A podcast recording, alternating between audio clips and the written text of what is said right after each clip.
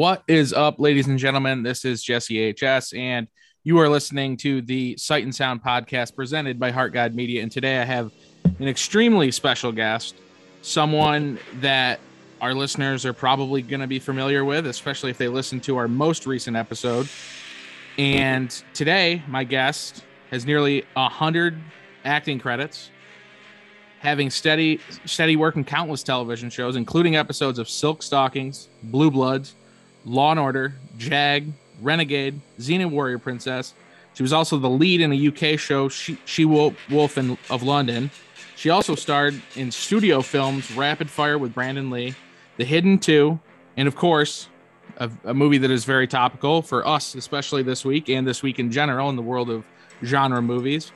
Uh, Leatherface, Texas Chainsaw Massacre 3. She played the lead role of Michelle, a memorable final girl early 90s film. We covered this a few days ago, and the response to that has been awesome to see more and more fans of that film come out. So today we have Kate Hodge on the podcast, and I am really, really excited for this conversation because this movie is some, uh, you know, Leatherface, Texas Chainsaw Massacre 3 is something I've been a fan of since I was very young. So, Kate, welcome to the podcast.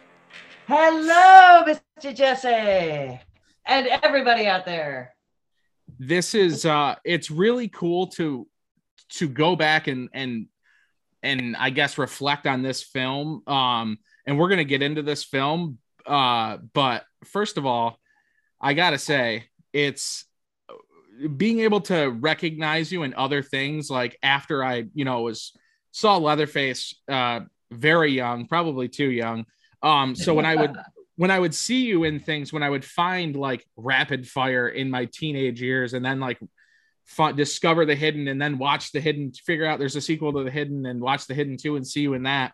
It's been so awesome to, and I think the fans too have felt like uh I've I felt the the Kate Hodge fandom and the appreciation for for you and in these films specifically Leatherface, um, kind of start to really come out of the the clouds of of genre fandom, and it's been it's been awesome. And I'm like, I, I saw that you, I know you recently had to cancel a, horror convention, but I saw you're doing conventions uh, a little more than uh, than in the past, and, and it's been awesome to see you out there.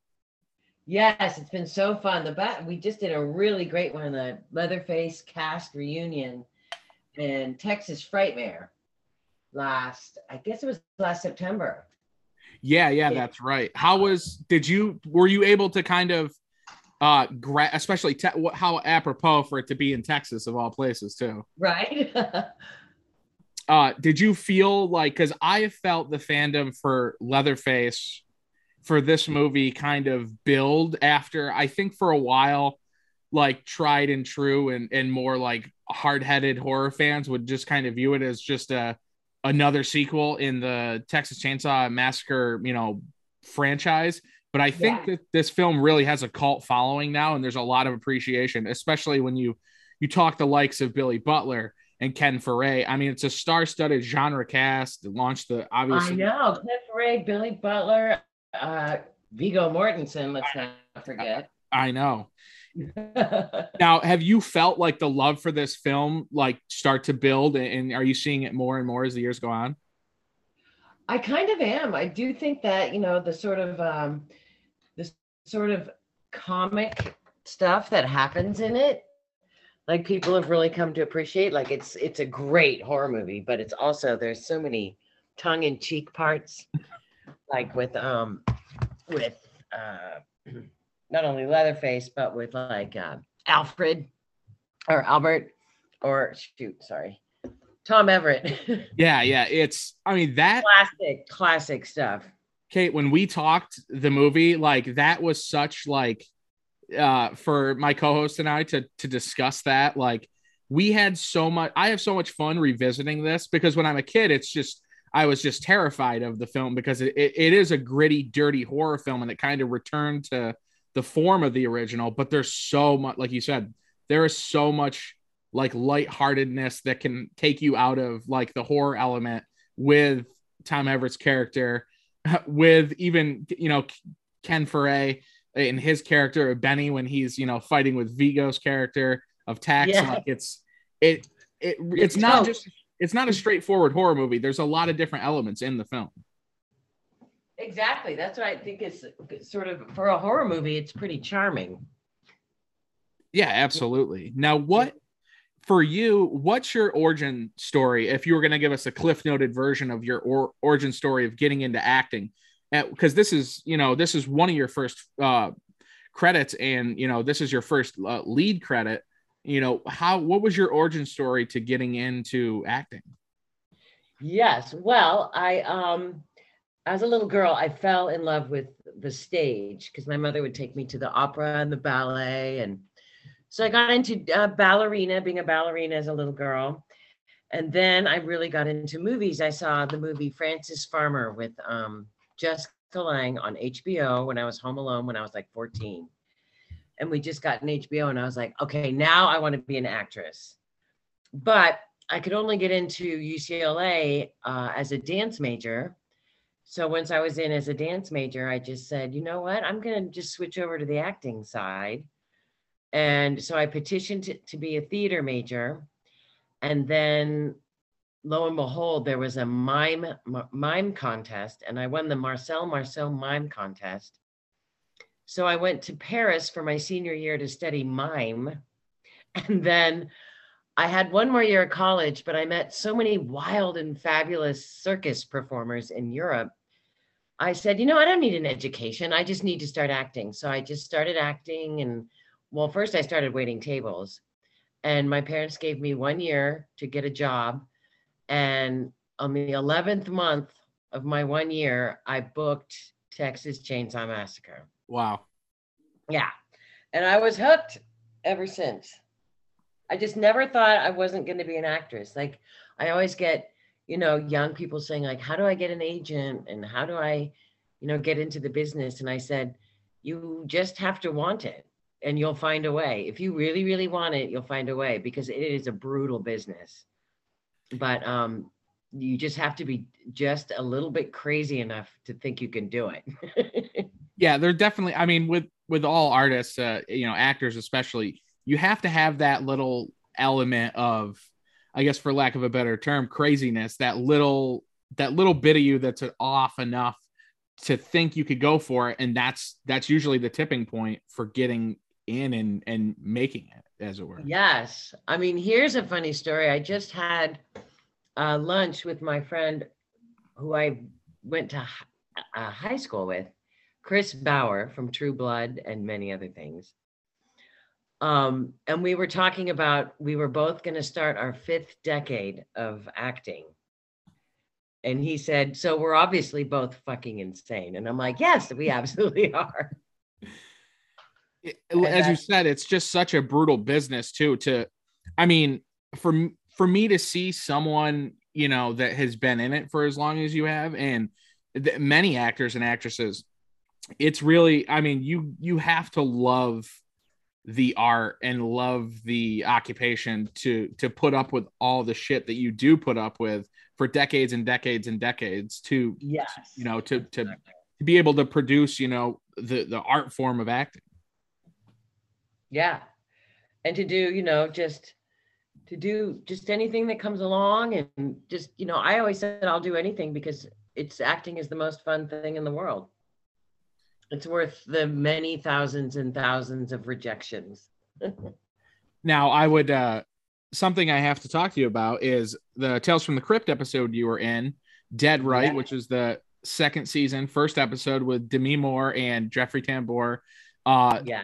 Did you have any and Howard Deutsch was the director on that? Did you have any fun stories about filming that and being a part? I mean, that's another thing that's I, I feel like that is quite the feather to have in your hat nowadays is to say you were in that Tales from the Crypt series because you're talking you you, you it wasn't just like a horror like anthology TV show or anything like that. It it was more important than that because you had Robert Zemeckis who was executive producer, Joel Silver, uh, you know, just oh yeah, it was totally freaking huge. Huge names. And I think people forget how big that show was.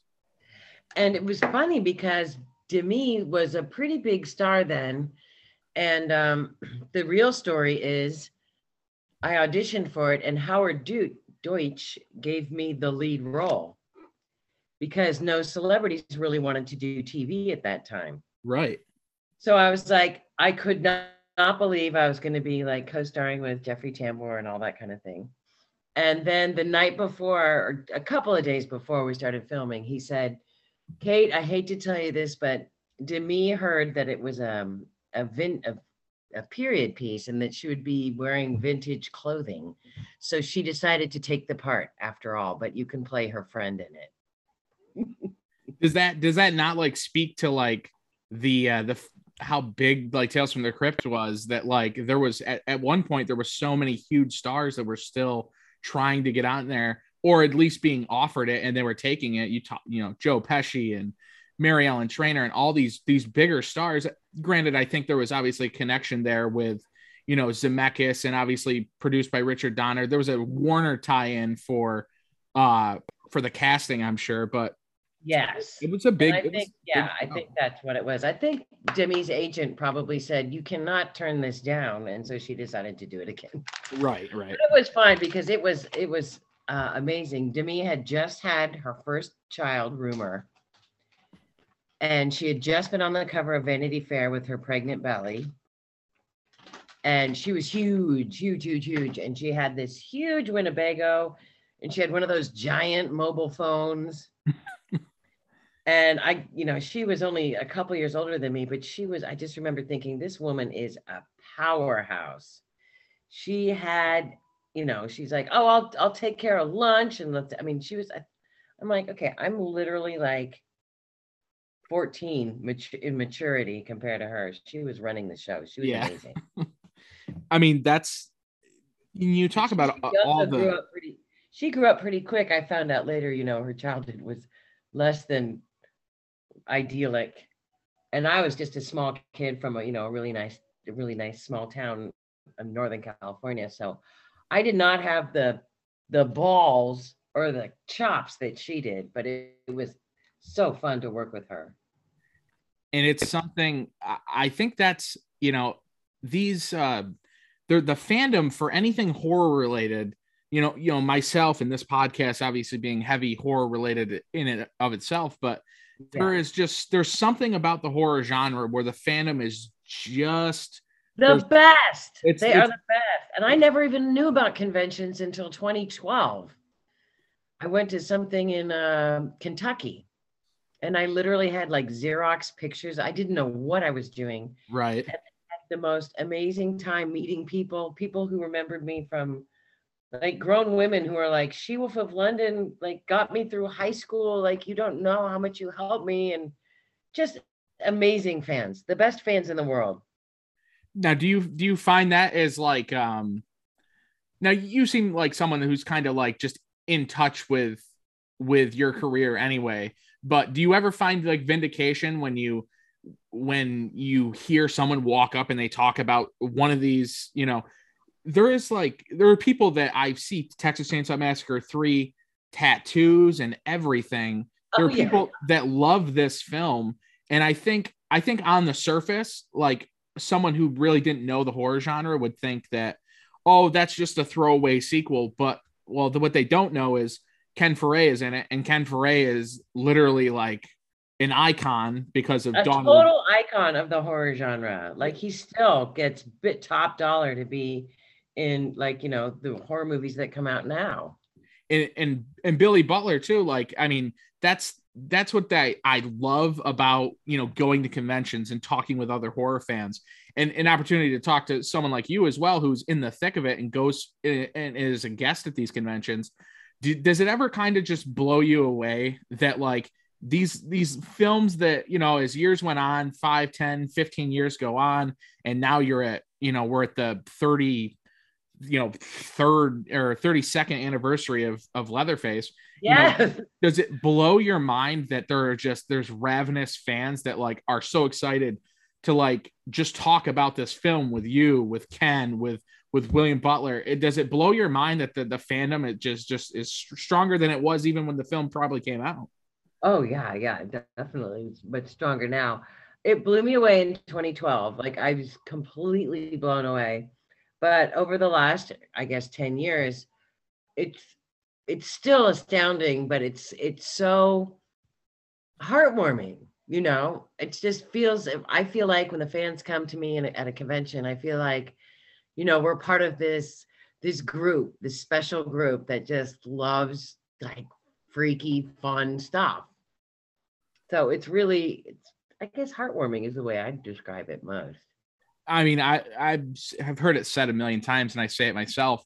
There's probably the nicest group of people you could meet, or horror fans too. You would think we, would, a bunch of us, would be psychotic madmen and madwomen, but yeah, exactly. Everyone is so nice and just so pumped to to meet everyone and rehash these old memories. And it's nostalgia, but then it's not really nostalgia because these people, myself included, we still like live for these films and talk about these films. So it's not it, there's a nostalgia. What do you think? Like, what do you think it is? I mean, because it's definitely, uh, it's almost like a society of people that doesn't like is it sort of an out an, an outcast kind of thing because like actors are total gypsy outcasts yeah it and, i think there's I people who who like horror are considered like oh, you're crazy, like almost like heavy metal fans, like you're devil worshippers, but we're not.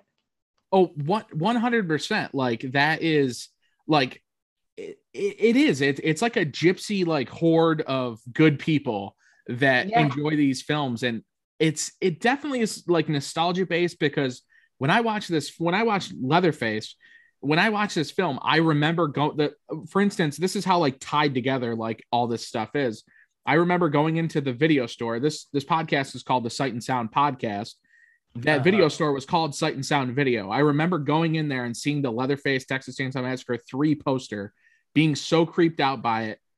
Yeah. Anticipating renting the film, renting it, and going home and and now, you know, 30 some odd years later, I'm talking with Kate Hodge about it on my podcast. It's named after the video store. it's so cool. I mean that that is like where the fandom's at, and you, I mean, no knock on other art and other genres, but like you're not getting like drama conventions. You're not even really getting comedy. No, because there's a sort of a, an elitist thing with dramas, and you know, like sort of Oscar kind of people. It's like that's art, and somehow like horror is not considered art, even though it's a complete art form but it's it's that sort of thing like you know when i was in high school i always wore my dad's clothes and i had really fuzzy hair and it was like oh she's weird and so it's i think it's like like the Isle of Misfits in that Christmas movie. I don't know what it is. It's it's like a, a band of outcasts that just are but are so loving. It's a real dichotomy between the horror and the the love of the fans that has nothing to do with like slashing people in half.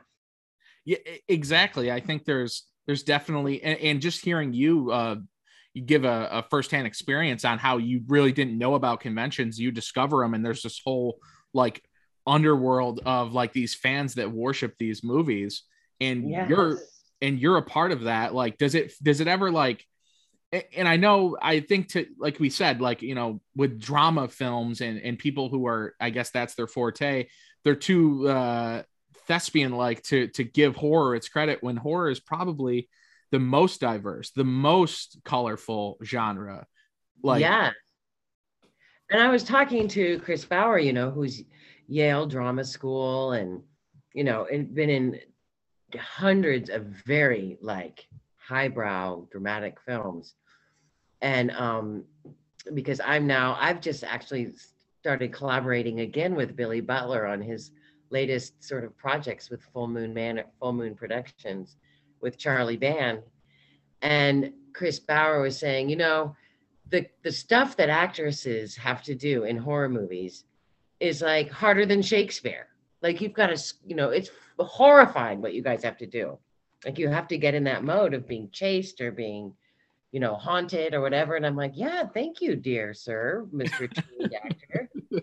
Fucking do have to do a lot of crazy stuff yeah, it's it's an art form that I think it doesn't get its flowers when it deserves it, but I do enjoy seeing people like I mean, obviously you know them because you worked with them. The K and B guys, like I love seeing, uh, you know, something like The Walking Dead blow up and Greg Nicotero kind of getting his flowers and Howard Berger like getting you know awards and stuff. Granted, not yes. for not for like some of the groundbreaking work that those guys did in the late '80s, early and throughout the '90s, and to yeah. continue, continue to do. But that's what I love that something like maybe The Walking Dead blows up and people go back and they go, oh, Greg Nicotero started K and B with Robert Kirkman and and Howard Berger. Let me oh these guys did this movie, this movie, this movie. Yeah. And I can only hope that those fans that are like, you know, surface level, you know, zombie fans discover that and then discover their work and discover those movies and I I think I think that for the people that don't get into it for the nostalgia factor that didn't grow up with it, I think things like that do get them into the genre. Yeah, that's that's very true. And then I think Greg Nicotero's got this new thing, uh, Creepshow. Yeah, yeah, of course, the Creepshow revival. Yeah. Yeah, that's pretty cool. I've watched a few of those. They're really great. In fact, I'd never seen the original movie until Billy Butler introduced me to it. It was pretty cool. I mean, hilarious. Ted Danson. Oh my yeah. god. Well, Leslie Nielsen, like that. That's another thing. Leslie like, Nielsen, like burying people alive on a beach. Like awesome. That's what I mean. Just just to hear that Billy Butler introduced you to Creepshow, like uh, for some reason, it just warms my like horror loving heart for for whatever yeah. reason. It just. Well, uh, I think he's uh he's going to be attached to that show pretty soon. I don't want to I know he's he's just recently wrote an episode for them. That that is awesome, and that's what you, I just recently saw you guys post a picture you Ken and and Bill together, and that like blew me away because we had been prepping to do this episode.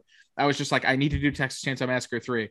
I was just telling all the all the guys that did the podcast with me, I was like, we have to do this episode soon and then I saw that uh, that and I was just like we're doing it we're doing it like in the next week like and that was just like the the little sign how was that that had to have been cool just to it was cool for me as a fan to see a picture of you guys together all these years later yes that was really cool I've recently moved back to Los Angeles and Billy's in Los Angeles and Ken's very close to Los Angeles so um actually Ken Foree read Billy's book, The Adventures of the Horror Boy Next Door. The no, the Tawdry Tales. Sorry. he's got a great book out, and Ken read it, and he's like, "We all have to go to to dinner and just talk." And it was so great, and we talked about like getting, you know, working together in the future, doing like little projects here and there.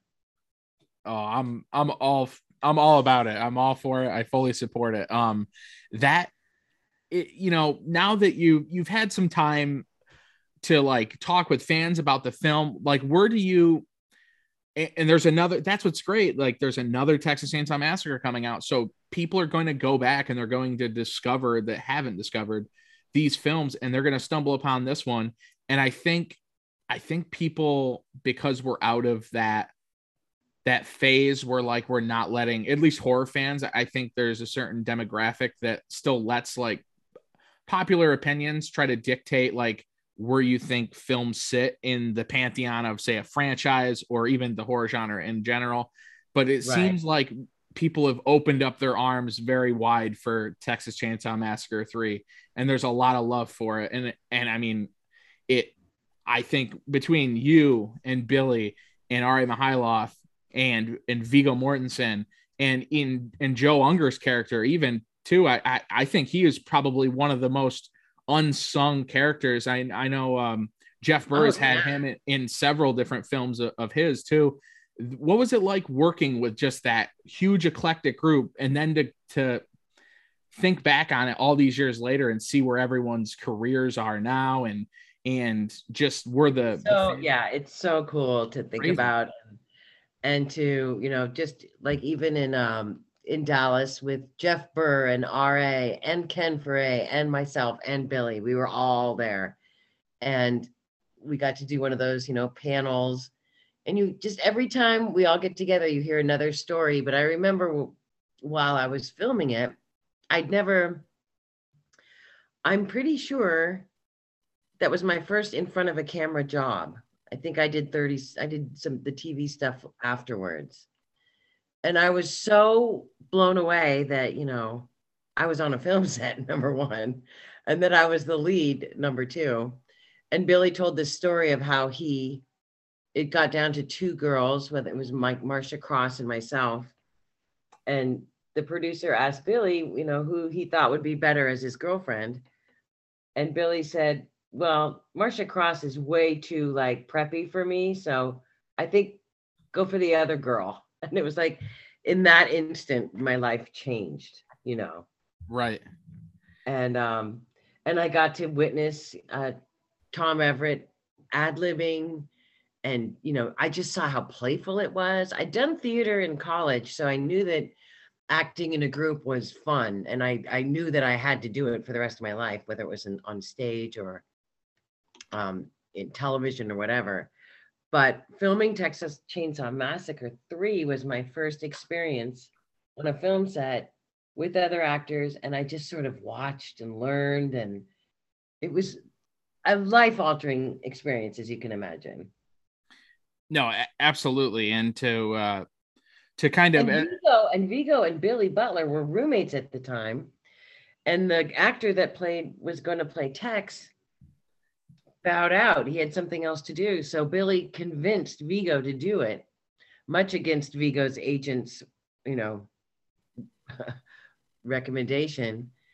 And Vigo was like, "Yeah, I'll do it. I'll do it. Like, well, why not? It'll only take you know six weeks, and the rest is history." I used to pick up in my little Honda CVCC, I used to pick up Billy and Viggo on the way to the set every day. And we drive in together. They didn't have a car. Right. I mean, imagine that. It's uh it, this this movie has followed followed me since I was a child. I remember when it came out on DVD in 2003, literally going to Best Buy to find it because it was the only place that I could see that it was online and it was in store. So I went and bought this movie when it came out on DVD. They've oh since, you know, Warner Archive has since released a, a Blu-ray edition. There's uh all the special features on it, and it's it's a it seems like it's a a, a miracle that the film got to where it has, and that there's it's got to be complete like elation for you and, and Jeff Burr especially with the the trials and tribulations he went through making it. Um, oh God, yeah. That we're we're here now where everyone's talking about how great the film is and what a hellish shoot it was, especially for him, for Jeff Burr. Um, that we're here now and there's just so much. You're able to kind of take a deep breath. That probably as a crew that worked on this film, and the MPAA was just so brutal with so many films. I know um, oh Billy oh was it? Was like the was it like Christian Wright running the MPAA at that time? It had to have been like, like the post Reagan era that was just yeah, triple X rating, triple X. Seriously, there was not even boobies in it. Well, what we talked about it recently that Wes Craven intentionally they they had cut Wes Craven's film so much that Wes started filming it way over the top, submitting that. So when then he he submitted what he actually wanted to have, they were like, "Yeah, that's fine." Oh, that's clever. It's brilliant. Right? It's uh, but it's it's it's fun for me to see where this film's at now, and just yeah. the fandom that just keeps growing and keeps growing and keeps growing, and I I thoroughly uh look forward to you coming to the East Coast for a convention, as we have so many conventions out here too. Um, absolutely. It, I just think that it's it's just I, I mean I was gonna do the one March 4th, 5th, and 6th, but then I I have a family a family thing that weekend. Yeah, that's right, because there's uh I think RA is at that one and a few others and sure Ken Foree is gonna be there. Yep. If, if he's not in England. He's such a good guy. Oh my gosh. I I met Ken um years ago at a horror convention and he was uh, the most jovial person in the room when, when I met him, and and we yeah. have we have six or seven Ken Foree stories, and we we're only in the guy's presence for like three minutes. yes, and don't forget we also had um, Kane Hodder as our stuntman on that. Yes, of, co- of, course. I mean, it, eh, and Kane's you know Kane's a, a stalwart of the convention scene and has been for a while now. The legend. Yeah that's what I mean. There's just so many genre faces and, and genre names attached to just this singular film, obviously that branches off into so many others. Um, yeah. but you're a, you're a part of that. That's got to feel so good to just be tied to so many. Oh my gosh, people. yes, I feel so lucky because you know Billy with the Friday the Thirteenth and the you know Walking Dead's and Living Dead's and Ken Foree with all his many horror credits. You know, I'm even telling my my manager now because I kind of took a little break from acting for just a few years, and then I'm like, you know what, I miss it too much. And so I'm like, you know, we got to get, you know, get me into some horror stuff. I mean, someone's got to want me back in it, like I said, cameo as, you know, the old lady in the background. It doesn't matter. I'll do it. Well, the genre is as, as big as it's ever been now, it feels like, and there's just, there's way more opportunities for, for so much, um, especially when we're talking about uh, older films coming back and, and, and yeah. everyone just wants more of it. It's in the genre. That's what's nice about the genre. It's, it's ravenous for its content. Yes, yes. And I think, you know, the snobby do- dooby doo like drama people are catching on because now, I mean, Cate Blanchett's in Nightmare Alley or whatever. exactly. Like, oh, now you get it, you stupid snobbies.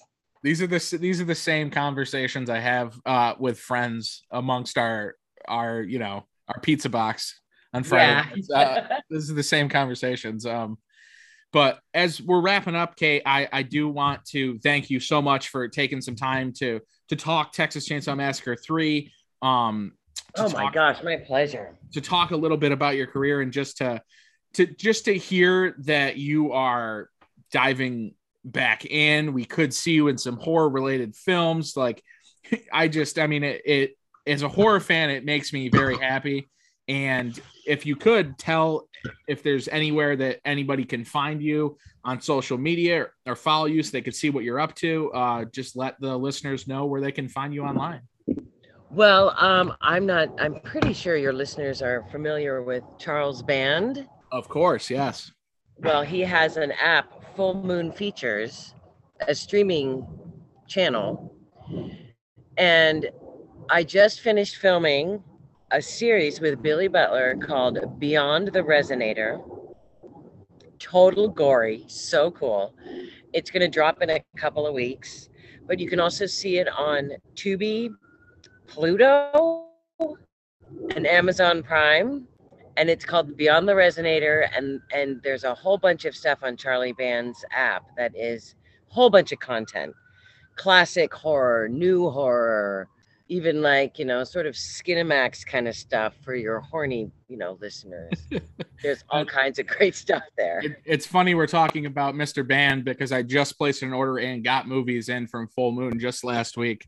Um so oh, oh my gosh yeah. okay well that's i mean that's my that's my comeback my comeback project oh that's and hopefully that's... for many with, with billy butler in because billy butler is a prolific writer and director now Oh, absolutely. Um, yeah. he is he is someone I'm actually in contact with currently, and hopefully, I know he's a he's a busy man. So um, we are. Uh, I'm hopefully going to have him on soon. Him and I are uh, have uh, exchanged a few messages, so I fully look forward to that. But Kate, oh my I, gosh, I will tell him to you know get busy and get on your show.